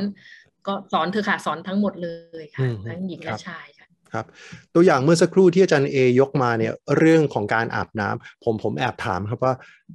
อายุของลูกสักเท่าไหร่ครับที่ที่ไม่น่าจะควรไม่น่าจะได้อาบน้ำด้วยกันอีกแล้วครับ จริง ๆ แล้วเอเอเอไม่สามารถบอกอายุได้เพราะว่าเด็กบางคนโตเร็วโตช้าบางคนแบบดูแลตัวเองได้ดี ตั้งแต่เล็ก ๆ นะ คุณแม่ฝึกมาดีอะไรเงี้ยนะคะค่ะ แต่ที่เอเห็นอย่างญี่ปุ่นเนี่ยค่ะเขาจะไปทริปในป่ากันเขาออกต่างจังหวัด หรือไปป่าสนใกล้ ๆ หรือไปนอนในที่ต่างๆ เป็นเป็นแก๊งเป็นกลุ่มนะคะ โรงเรียนพาไป อันนี้เด็กปหนึ่งเขาเขาก็ให้อาบน้ำได้เองหมดแล้วค่ะ แยกอาบกันแล้วนะคะ แล้วก็ แต่คุณครูก็จะมีคุณครูผู้หญิงนะคะ คือคอยเช็คว่าแบบสบู่ติดผมอยู่ไหมหรือแขนยังมันมันเหนียวเหนียวสบู่ล้างไม่หมดอะไรเงี้ยเขาจะมีเท่านั้นนะคะที่เห็นนะคะ คือเด็กเด็กปหนึ่งเนี่ยก็จะสามารถละค่ะ แล้วก็แน่นอนค่ะ มีบางคนแบบสบู่มันไม่หมดอะไรเงี้ยครูไล่ให้เข้าไปอาบใหม่อะไรเงี้ยค่ะ มันก็จะเป็นการฝึกฝึกเด็กของเขา เพราะว่าหากเราเป็นพ่อแม่เราจะเข้าใจว่า เราทุกคนก็คงอยากให้ลูกเรายืนได้ด้วยตัวเองเร็วที่สุดได้ดีที่สุดเร็วที่สุดนะคะ เป็นประโยชน์กับตัวเขาเพราะฉะนั้นเอ่ออะไรก็ตามที่เขาทำได้อะค่ะ ก็ให้เขาได้ลองลงมือทำและให้เขาได้ดูแลตัวเองนะคะ สิ่งที่ได้นอกจากร่างกายอาบน้ำเป็นแล้วเนี่ยเซลล์เอสตีมหรือความภาคภูมิใจในตัวเองนะคะ ที่ที่เราสึกว่า เออ เราก็เก่งเหมือนกันนะอาบน้ำได้สะอาดแล้วแม่ชมอาบน้ำ เก่งจังเลยเนี่ย ใช้เวลาแป๊บเดียวดูซิตัวสะอาดจังเลยอะไรเงี้ยค่ะ มันเป็น victory เล็กๆนะเป็นชัยชนะเล็กๆของเด็กนะคะ ซึ่งสำคัญนะคะ เพราะว่าสิ่งเหล่านี้ยิ่งใครมีในกระเป๋าเยอะมากเนี่ย มันจะเป็นแรงแรงผลักดันให้คนคนหนึ่งเนี่ยยังไงมีกำลังใจในการประสบความสำเร็จในในอนาคตของเขาอะค่ะ ครับ เรื่องของ self เรื่องของ self esteem มันก็เป็นสิ่งที่ถูกปลูกฝังมาตั้งแต่เด็ก ๆ ถูกไหมฮะ แล้วก็จะทำให้เขากลายเป็นเติบโตมาเป็นผู้ใหญ่ที่มีความมั่นใจในการที่จะทำในสิ่งที่ถูกต้องแล้วก็เหมาะสมใช่ไหมครับอาจารย์เอครับค่ะใช่ค่ะครับคือคนที่เขาประสบความสำเร็จโดยมากมี self esteem เต็มกระเป๋าอืมเลย ตอนเด็กๆก็ถูกเนี่ยพ่อแม่ใส่ให้นะคะครับใส่ใส่กระเป๋าของ self esteem ให้เรื่อยๆ ค่ะ ครับใช่ะอาจารย์เอครับ ใน ในช่วงหลังๆ คุณพ่อคุณแม่ก็มักจะมีลูกอยู่แค่คนหรือสองคน คงไม่ได้มีลูกจำนวนเยอะๆ แล้วคุณพ่อคุณแม่รวมทั้งคุณปู่คุณย่าคุณตาคุณยายด้วย ก็จะเห่อลูกครับ แล้วเวลาที่เห่อลูกเห่อหลาน วิธีหนึ่งในการที่แสดงออกถึงความเห่อนั้นก็อาจจะเป็นการลงรูปลูกหลานของตัวเองในสื่อโซเชียลมีเดียครับมันมันมันมันโอเคไหมครับ ในการที่จะลงรูปของลูกของหลานเราในโซเชียลมีเดียครับ จริง ๆ เอมองว่าเอาตรงก็คือปะคนทั่วโลกก็ลงลงรูปเด็กนะคะคือเด็กก็น่ารักเนอะเป็นเป็นอะไรที่แบบทุกคนก็ก็ก็โอเคอะค่ะ ก็ชอบนะคะน่ารักทุกประเทศในโลกนี้เอว่าลงรูปลูกทั้งนั้นเลยนะคะ เพียงแต่ว่าเราในฐานะพ่อแม่อาจจะ concern นิดนึงอาจจะระวังนิดนึงว่าเออรูปบางรูปแบบโป๊แล้วก็ตอนนี้ไม่เป็นไรน่ารักดี เป็นอืมโชว์ช้างน้อย แต่พอเขาโตขึ้นเป็นวัยรุ่นแล้วเขาถูกเพื่อนล้อ เพราะว่าของนี้มันอยู่ในคลาวด์ใช่ไหมคะอ่ามันถูกใช่ดึงออกมาเห็นกันอีกเมื่อไหร่ก็ได้นะคิดยาวๆว่าเอ่อระยะยาวมันจะอย่างโอเคหรือเปล่านะคะ คิดอย่างนั้นดีกว่านะคะครับคิดให้ท่วนทีก่อนที่จะที่จะลงลงรูปเขานะคะครับลัษณะก็คือนั้นมองในมุมลูกมองเผื่อลูกด้วยใช่ไหมครับว่าอ่าถ้าเผื่อในอนาคตแล้วเนี่ยรูปนี้มันกลับมา มันจะมาหลอกหลอนกับตัวลูกไหม มันจะทำให้วิธีในการที่ลูกของเราจะติดต่อกับคนอื่น ๆ ในวงสังคม มันจะมีผลเสียกับตัวลูกไหม มันจะมีผลเสียกับตัวจิตใจของลูกเราไหมถูกไหมครับ เพราะฉะนั้นถ้าถ้าถ้าเผื่อถ้าเผื่ออาจารย์เออาจจะมีเป็นมีมีเป็นทริคกับคุณพ่อคุณแม่ไหมว่า รูปประมาณไหนลงได้ รูปประมาณไหนขอร้องเถอะ เก็บไว้ดูคนเดียวเถอะอ่าคือสิ่งที่เอชอบสิ่งที่เอเจอบ่อยๆ ก็คือคุณพ่อคุณแม่ ที่เอเจอนะคะเขาจะชอบพูดว่าไม่เห็นเป็นไรเลยน่ารักดีอะไรเงี้ยเออไม่เห็นต้องอายเลยอะไรเงี้ยอย่าลืมนะ คือเราตัดสินตอนที่เราอายุแบบเป็นผู้ใหญ่แล้วเราก็ไม่อายสิแต่เด็กอะค่ะเขาเขาอายนะ ยิ่งแบบเอออืมถ้าเขามีเพื่อนมีกลุ่มเพื่อนอะเขายังสังคมเขายังไม่ได้มากมายนะคะ ความอายของเขากับความอายของเราเนี่ยมันมันคนละระดับอยู่แล้วเนาะอืมฉะนั้นเราจะตัดสินว่าไม่เห็นต้องอายเลย เราไม่อายแล้วเราจะคิดว่าลูกเราไม่อายนี่ก็ไม่น่าใช่นะคะนะคะฮะรูปที่ลงได้เอมองว่าเป็นรูปแบบสดใสเป็นความแบบยิ้มแย้มเป็นความสุขเป็นอะไรเงี้ยค่ะ อันเนี้ยลงเอว่าลงลงได้ไม่เป็นไรนะคะ ใครๆก็ร่วมชื่นชมได้นะคะอืมแต่ไอ้รูปที่แบบเย้เกอ้าปากแบบหรือว่าร้องหรือแบบโชว์อวัยวะ หรืออะไรก็ตามที่ที่มันไม่สวยมันไม่น่าดูอะค่ะ นึกนึกถึงเราเนาะเราเราเป็นผู้ใหญ่ใช่ไหมคะเวลาเราเราจะเราถ่ายรับเฟซอย่างเงี้ยค่ะ สมมุติเราถ่ายแล้วแบบหน้าเราอ้วนมากเลย เรายังแบบเฮ้ยไม่เอาถ่ายใหม่นี่ไม่สวยไม่ลงอะไรเงี้ยขนาดเราเป็นผู้ใหญ่เรายังเลือกรูปเลยจริงไหมนะเราก็ยังเลือกรูปที่ดูดีอะทำไมเรามีสิทธิ์เลือกอะทำไมแต่เราแบบไม่ไม่ไม่ทำอย่างนั้นกับลูกเราหรือกับเด็กของเรามันก็ไม่แฟร์นะคะ เพราะฉะนั้นเอครับมองว่าสิ่งไหนที่เราคิด คือเอมพัตตีอะค่ะ ความเห็นอกเห็นใจนะถ้าถ้าเราคิดว่ามันไม่โอเคสำหรับเรา มันก็คงไม่โอเคสำหรับคนอื่นเช่นกันนะคะครับ คือเลือกรูปที่ที่ที่ที่ดูแล้วน่ารักสดใสอ่าอย่างนี้โอเคค่ะค่ะอยู่ในช่ค่ะอยู่ในอยู่ในเอ่อมีเสื้อผ้าครบถ้วนมิดชิดอ่าเรียบร้อยอย่างนี้ใช่โอเคใช่มีข้อควรระวังเพิ่มเติมอีกไหมครับอาจารย์เอครับ จริง ๆ แล้วรูปที่บางทีแบบมัน อย่างที่ในอย่างในเมืองนอกจะบอกเลยว่าอย่างรูปที่แบบให้ชื่อนามสกุลเด็กเต็มที่หรือว่าแบบโอ้บอกที่อยู่หรืออะไรเงี้ยอาจจะแบบเป็นเรื่องของคิดแนปอะค่ะ เรื่องของการลักพาตัวหรืออะไรเงี้ยค่ะก็ครับอาจจะต้องระวังค่ะ อะไรมันเป็นแบบเรื่องที่ของความปลอดภัยดีเทคอืมอ่าค่ะ ที่อยู่แหล่งแห่งที่หรืออะไรอย่างเงี้ย อันเนี้ยอันอาจจะต้องระวังนะคะสำหรับเด็กเพราะว่าอ๋อเอ่อค่ะ เรื่องของอนุสัญญาว่าด้วยสิทธิเด็กเรามีหน้าที่ปกป้องคุ้มครอง ความปลอดภัยอะไรพวกนี้อยู่แล้วนะคะ อะไรก็ตามที่ดูแลวจะล่อแหลมต่อการทำให้เกิดอาชญากรรมต่อเด็กในบางประการนี้อาจจะต้องต้องระวังค่ะ อืมฮึข้อนี้ก็อาจจะไม่ได้เฉพาะเด็กเหมือนกันนะครับ อาจารย์เอครับสำหรับคนทั่วๆไปอยู่ด้วยเหมือนกัน เวลาที่เราไปเที่ยวไหน เราก็มักจะบอกว่าเนี่ยเราพักกันอยู่ที่นี่บาง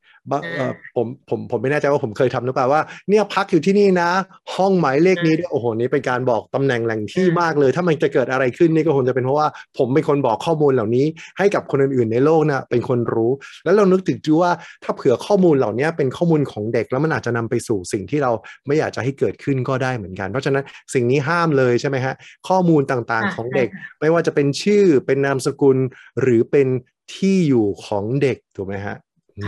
ค่ะที่ที่สามารถเข้าถึงตัวเด็กได้ จริง ๆ แล้วที่อาจารย์กรณีนะคะ ที่เป็นผู้หญิงที่เขาไปเที่ยวคนเดียว แล้วก็เช็คอินอย่างเงี้ยค่ะ แล้วก็สุดท้ายก็ถูกคนตามไปข่มขืนเงี้ยค่ะ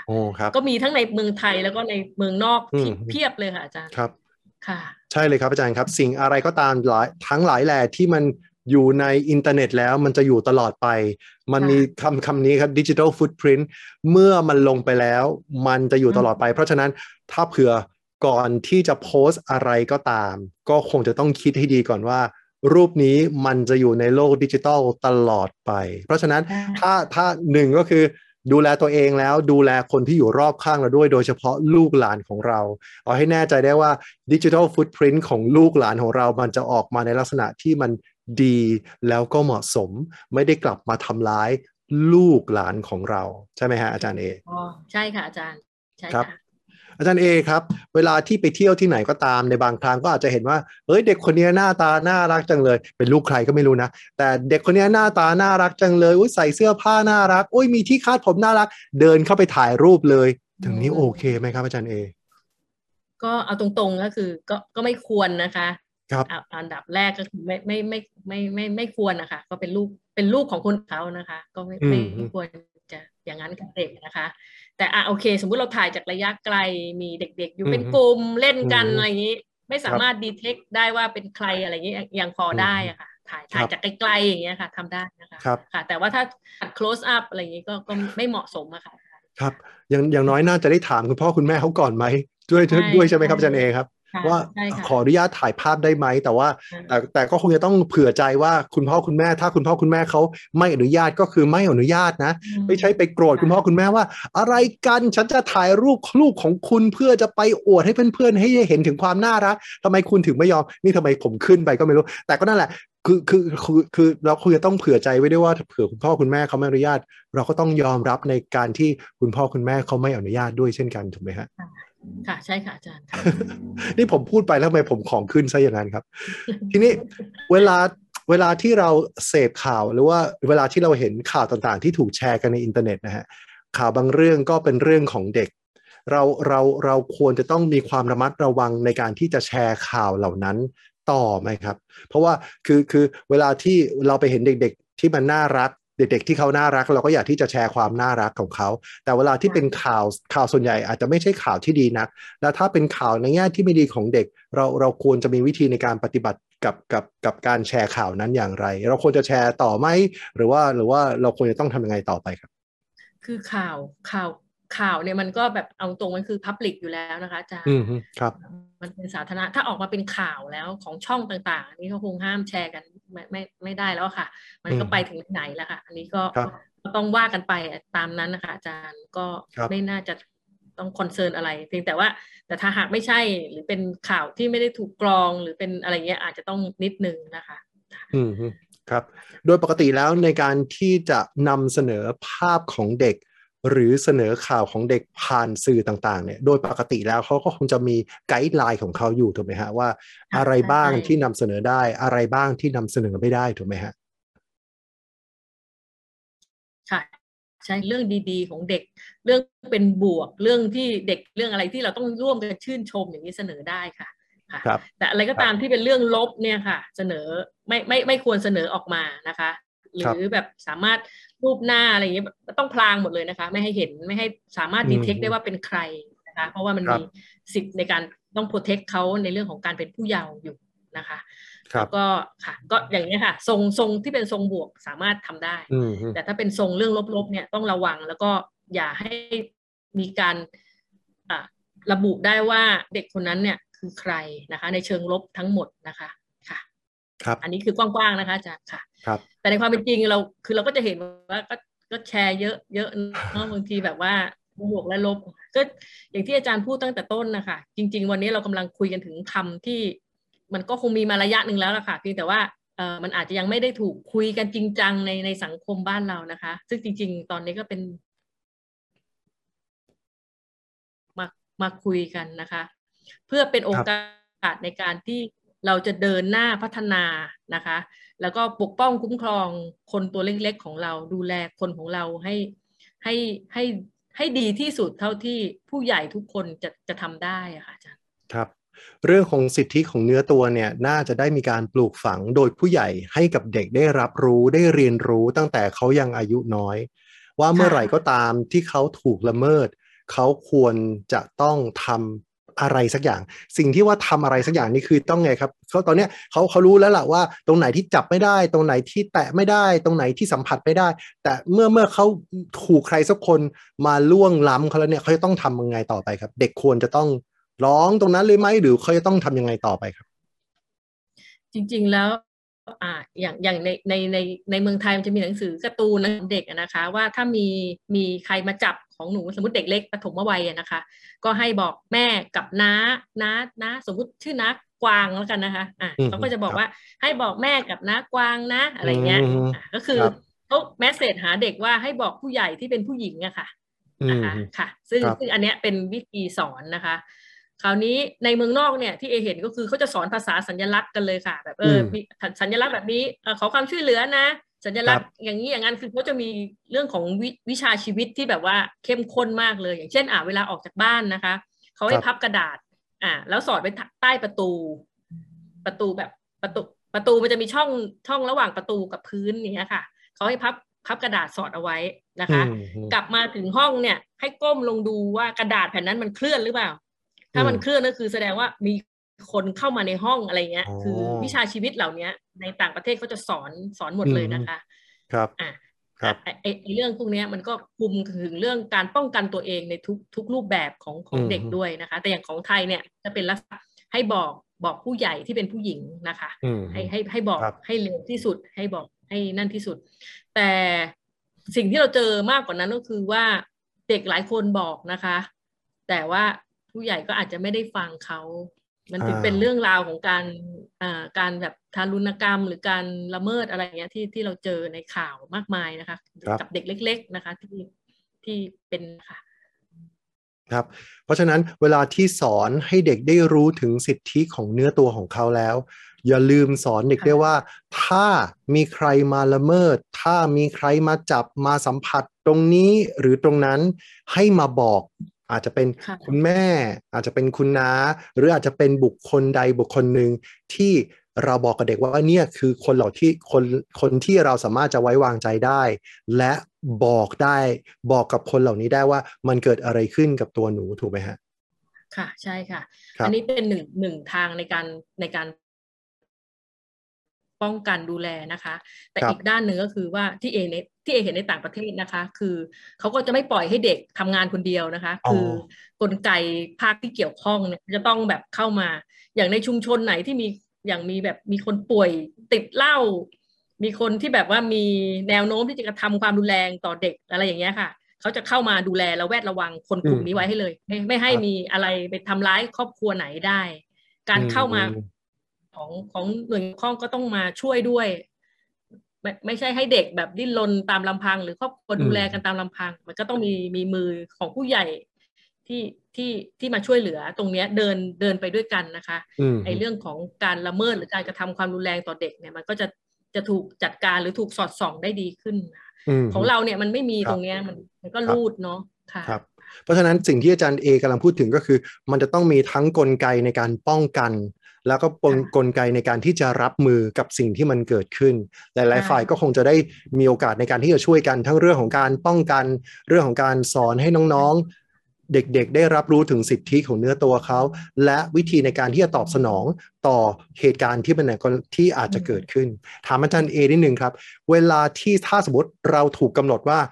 สมมุติว่าผมเป็นน้าเป็นน้าของเป็นน้าของของเด็กคนนี้ แล้วเด็กคนนี้มาบอกกับผม ว่าเนี่ยเขาถูกล่วงเกินเขาถูกจับเขาถูกจับตรงนี้ เขาถูกรูปตรงนี้ ผมควรจะต้องมีปฏิกิริยายังไงครับคำถามแรกของผมที่อาจจะเป็นฮะจริงเหรอมันมันมันควรจะเป็นปฏิกิริยาแบบนั้นไหมครับค่ะ ก็ขึ้นอยู่กับอายุของเด็กด้วยนะคะเนาะแต่อายุของเด็กถ้าเด็กเล็ก ๆ เนี่ยค่ะเราก็อาจจะต้องแบบอ่าไหนไหนค่อยๆคุยไหนเล่าให้ฟังหน่อยกอดอะไร คุยกับเขานะนุ่มนวลนะคะ แล้วก็ให้ฟังความจริงออกมานะคะนะเอาเอาข้อมูลเอาเอาเนื้อให้มากที่สุดเด็กเล็ก ๆนะคะ แล้วหลังจากนั้นก็เอเอคงจะตอบวิธีฟันธงไม่ได้ว่าต้องทำอย่างนี้แจ้งตำรวจเลยอะไรเงี้ยก็อาจจะไม่ได้มันมีบริบทมากมาย เช่นอ่าสมมุติคนทำเป็นพ่อเลี้ยงอะไรเงี้ย มันก็มีรายละเอียดของมันว่า เออ หรือเป็นลุงข้างบ้านหรือเป็นอะไรเงี้ยมันมีรายละเอียดของมันนะคะ เพียงแต่ว่าหัวใจของมันก็คือ ผู้ใหญ่ต้องฟังเสียงเด็ก ผู้ใหญ่คนนั้นน่ะ ต้องต้องให้ให้ราคากับเสียงของเด็ก แล้วฟังเขานะคะแล้วหลังจากนั้นเนี่ยวิธีการมันจะมา ถ้าเรามีจิตใจที่ยังไงซินเซียนะคะ มีความมีความตรงไปตรงมาซื่อสัตย์ต่อต่อเด็กจริง ๆ เนี่ยนะคะ เราเราก็ต้องฟังเขานะคะ แล้วทั้งหลายเนี่ยมันจะนำไปสู่วิธีการในการจัดการปัญหาที่เหมาะสมกับบริบทของครอบครัว แล้วก็ถิ่นที่อยู่ของเขาอะค่ะอาจารย์ ครับผมลองนึกถึงมุมมองของเด็กนะ ถ้าเผื่อผมไปโดนทำสมมติว่าผมเป็นเด็กอนุบาลสมมตินะแล้วผมไปถูกใครสักคนหนึ่งมาจับอวัยวะเพศของผม แล้วผมก็ไปเล่าให้กับน้าผมฟัง แล้วถ้าเผื่อน้าผมบอกว่า เฮ้ย จริงเหรอคิดไปเองหรือเปล่า ฝันหรือเปล่าอย่างนี้ผมคงไม่กล้าที่จะพูดอะไรต่อแล้วถูกไหมฮะผมเพราะว่าหนึ่งก็คือสิ่งที่ผมพูดออกไปน้าไม่ฟังผมอะ หรือว่าสิ่งที่ผมพูดออกไปกลายเป็นว่าผมสร้างเรื่องกลายเป็นเด็กโกหกขึ้นมา อย่างนี้มันจะเป็นวิธีในการที่จะมันจะเป็นสิ่งที่ปิดกั้นปิดกั้นการการการพูดคุยการเปิดอก หรือว่าการเข้าใจซึ่งกันและกันไปเลยใช่ไหมฮะใช่ค่ะ อาจารย์แล้วก็เปิดโอกาสให้การละเมิดเนี่ยเกิดขึ้นในครั้งต่อไป แล้วก็มีโอกาสมีแนวโน้มที่จะรุนแรงขึ้น ถึงตอนนั้นอะเสียใจและไม่ทันแล้วอืมครับ ครับอาจารย์ครับเมื่อสักครู่ผมชอบชื่อวิชาวิชาใช้ชีวิตของอาจารย์ที่อาจารย์พูดถึงวิชาวิชาการใช้ชีวิต คุณบินครับซึ่งรับชมผ่าน YouTube Live นะฮะก็บอกว่าวิชาชีวิต หรือว่าวิชาการใช้ชีวิตเนี่ยเราควรจะต้องมีสอน สอนให้เป็นวิชาสามัญสำหรับเด็ก ๆ ตั้งแต่เล็ก ๆ เลย อันนี้คุณบินเห็นด้วยกับสิ่งที่อาจารย์พูดพูดพูดมาเลยครับ อาจารย์พอจะเล่าเพิ่มเติมอีกสักนิดไหมครับว่าจากประสบการณ์ในการที่ไปทำวิจัยในต่างประเทศ วิชาใช้ชีวิตของเด็กๆเนี่ยอะไรบ้างที่อาจารย์คิดว่า เฮ้ยมันน่าจะเอามาใช้กับเด็กไทยจังเลย หรือน่าจะได้มาสอนเด็กไทยจังเลย อันนี้ที่เห็นในญี่ปุ่นคือเขาจำลองการไฟไหม้ตึก ไฟไหม้ตึกนะคะคือเขาไม่บอกอะไรเลย ตัวเราเนี่ยที่เป็นนักวิจัยก็ไม่รู้ ก็คือวันนั้นก็เข้าเข้าไซต์ปกติเข้าไปในภาคสนามปกติค่ะ แล้วเสียงมันก็จะเสียงไอ้สปริงเกอร์ก็ปิ้งปิ้งปิ้งไฟไหม้แบบเขาก็ตะโกนไฟไหม้แบบเป็นภาษาเขานะคะ แล้วก็ไฟทั้งตึกก็ดับพลึบแล้วก็สปริงเกิลก็แล้วก็ควันก็เต็มตึกเลยค่ะนี่เด็กก็แบบคือเขายังไม่ได้สอนนะคะ เด็กทุกคนก็แบบวิ่ง วิ่งเตลิดกันแล้วแต่เลย แล้วแต่ใครจะไปบางคนก็ไปหลบอยู่ในห้องน้ำบางคนก็วิ่งลงมาจากตึก บางคนก็ไปอยู่ตรงนั้นตรงนี้นะคะ ไปทั่วเลยนะคะ โอเค เสร็จแล้วอะแล้วก็เขาก็จะมีครูเข้ามา แล้วก็ทำแบบเหมือนทำแบบอ่าเหตุการณ์สงบแล้วอ่าเสร็จแล้วเขาก็เรียกมาเลยกลุ่มแรกเนี่ย ไปเข้าห้องน้ำไหนใครไปหลบในห้องน้ำในห้องน้ำมัน ถูกไหมไม่ถูกเพราะอะไรอ่าเขาก็เรียกมาทีละกลุ่มอะกลุ่มไหนขึ้นไปอยู่บน stairway ไปอยู่บนบันไดทำไมถึงไปอยู่บนบันไดให้เด็กพูดนะคะอ่ากลุ่มนี้จะกำลังจะไปขึ้นลิฟต์อ่าทำไมถึงไปขึ้นลิฟต์ลิฟต์ได้ไหมอ่าแล้วกลุ่มไหนแบบทำถูกที่สุดนะคลานต่ำยังไงนะคะ ที่ควันจะไม่อะไร อย่างเงี้ย เนี่ยอ่า แล้วคนที่ถูกเนี่ยเขาก็จะให้คนนะมาบอกว่า ทำไมเขาถึงรู้ รู้จากไหนไหนมาสอนเพื่อนซิมาบอกเพื่อนนะคะแล้วคุณครูก็เติมว่าใช่เออมันมีรายละเอียดประมาณนึงเพิ่มเติมดังนี้อะไรอย่างเงี้ยค่ะ อันนี้คือแบบว่าประทับใจมากคือเด็กประถมนะคะประถมต้นหนึ่งสองสามอ่าคือเขาบอกว่าการเกิดเหตุการณ์ไฟไหม้เนี่ยสามารถเกิดได้ในประเทศที่มี disaster มีหายนะภัยอย่างเขาเรื่อยๆ ญี่ปุ่นเป็นประเทศที่เจอนู่นเจอนี่บ่อยๆนะคะ ฉะนั้นเนี่ยเรื่องพวกนี้ก็ เขาบอกว่าถ้าสอนอะ สอนไปมันมันไม่จำอะต้องแบบว่า เออ มีไฟไหม้ขึ้นจริง ๆ แล้วก็เด็กก็หนีหนีจริงอย่างเงี้ยค่ะอาจารย์ครับ ก็เป็นตัวอย่างที่ที่ใช้เหตุการณ์จริงในการที่จะสอนเด็ก แล้วก็เป็นการถอดค่ะบทเรียน ผมเชื่อว่าการถอดค่ะบทเรียนเนี่ย มันจะเป็นสิ่งที่ทำให้เด็ก ๆ ได้คิด แล้วก็ได้คำตอบ แล้วก็เป็นการสอนตัวเองไปด้วย โดยที่มีผู้ใหญ่เป็นผู้แนะนำวิธีการที่ถูกที่ควรใช่ไหมฮะค่ะอาจารย์ใช่เอครับสนุกมาครับครับ อาจารย์เอครับเราเดินทางมาถึงช่วงสุดท้ายของไลฟ์ในวันนี้ครับผมอยากที่จะเชิญชวนให้อาจารย์เอได้ฝากข้อคิดถึงคุณผู้ชมที่รับชมไลฟ์นี้อยู่ครับ ค่ะ จริงๆ แล้วหัวข้อของเราก็คือเรื่องของความรักกับกับละเมิดนะคะเอเชื่อว่าคนที่มาฟัง Mahidol Channel วันนี้เนี่ยก็ต้องมีใจที่ที่ที่ยังไงอะมีมีความรักต่อเด็กแล้วก็มีความ เห็นหรือมามาฟังวิธีการที่จะนำไปใช้ได้จริงในในในชีวิตประจำวันนะคะ เออยากบอกว่าเอ่อคำคำเนี้ยคำในเรื่องของสิทธิในเนื้อตัวเด็กเนี่ยอาจจะเป็นคำใหม่ก็จริงนะคะ แต่ในไม่ช้าเนี่ยมันจะเป็นคำที่เราทุกคนจะต้อง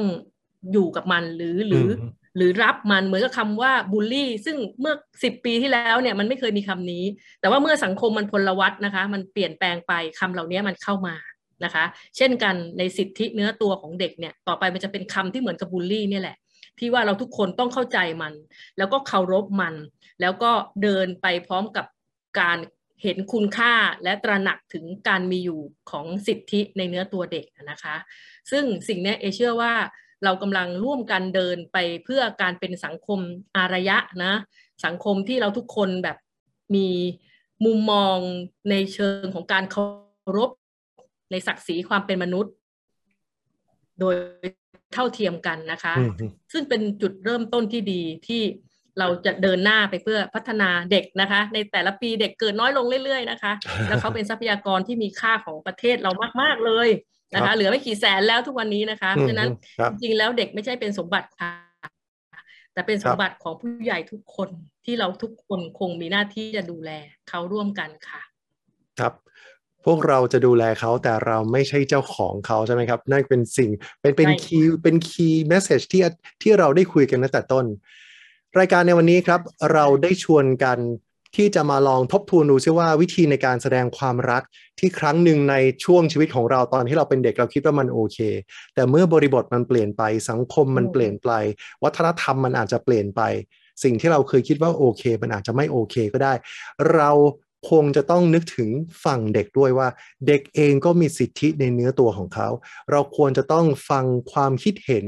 ว่าเขาชอบหรือไม่ชอบให้เราปฏิบัติกับเขาอย่างไร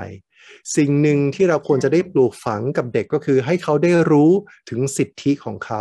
และได้เรียนรู้วิชาชีวิตที่จำเป็นต่อการที่จะเจริญเติบโต กลายมาเป็นผู้ใหญ่ที่มีคุณภาพ แล้วก็จะนำพาให้ครอบครัวของเขา ให้ตัวของเขา ให้สังคมของเขาเนี่ยเดินหน้าต่อไปได้ วันนี้ต้องขอบคุณท่านอาจารย์เอนะครับ อาจารย์เอหรือผู้ช่วยศาสตราจารย์ ดรวิมลทิพย์ มุสิกพันธ์อาจารย์ประจำสถาบันแห่งชาติ เพื่อการพัฒนาเด็กและครอบครัวมหาวิทยาลัยมหิดลเป็นอย่างสูงครับ ที่มาพูดกับคุยกับเราในวันนี้ครับขอบพระคุณอาจารย์เอเป็นอย่างสูงครับอ่ายินดีค่ะอาจารย์ยินดีค่ะยินคดีรับค่ะสวัสดีครับทุกขอบพระคุณอาจารย์เอค่ะครับรักษาสุขภาพนะครับค่ะอาจารย์ท่านเช่นกันค่ะอาจารย์ขครัอบบคุณค่ะคุณผู้ชมครับมหิดล Channel Live ครับเราจะนำเสนอหัวข้อที่เป็นประเด็นที่คุณผู้ชมสนใจ เราจะเชิญชวนให้ผู้เชี่ยวชาญ ผู้รู้กูรูที่มีอยู่หลากหลายสาขาที่มีอยู่ในมหาวิทยาลัยมหิดลมาพูดคุยในประเด็นต่างๆ ที่คุณผู้ชมสนใจครับ ประเด็นต่อไปที่เราจะพูดคุยกันนั้นจะเป็นประเด็นอะไร ผมก็จะอยากให้ฝากให้คุณผู้ชมได้ติดตามมหิดล Channel Live ต่อไปเรื่อยๆนะครับ เพราะเราจะนำประเด็นเหล่านั้นมาพูดคุยกันทันทีที่มีประเด็นร้อนเกิดขึ้นในสังคมครับ จนกว่าจะพบกันใหม่ครับ วันนี้ผมรพีบุญเปลื้องหรืออาจารย์เต้ ก็ต้องกล่าวคำว่าสวัสดีไปก่อนครับ สวัสดีครับ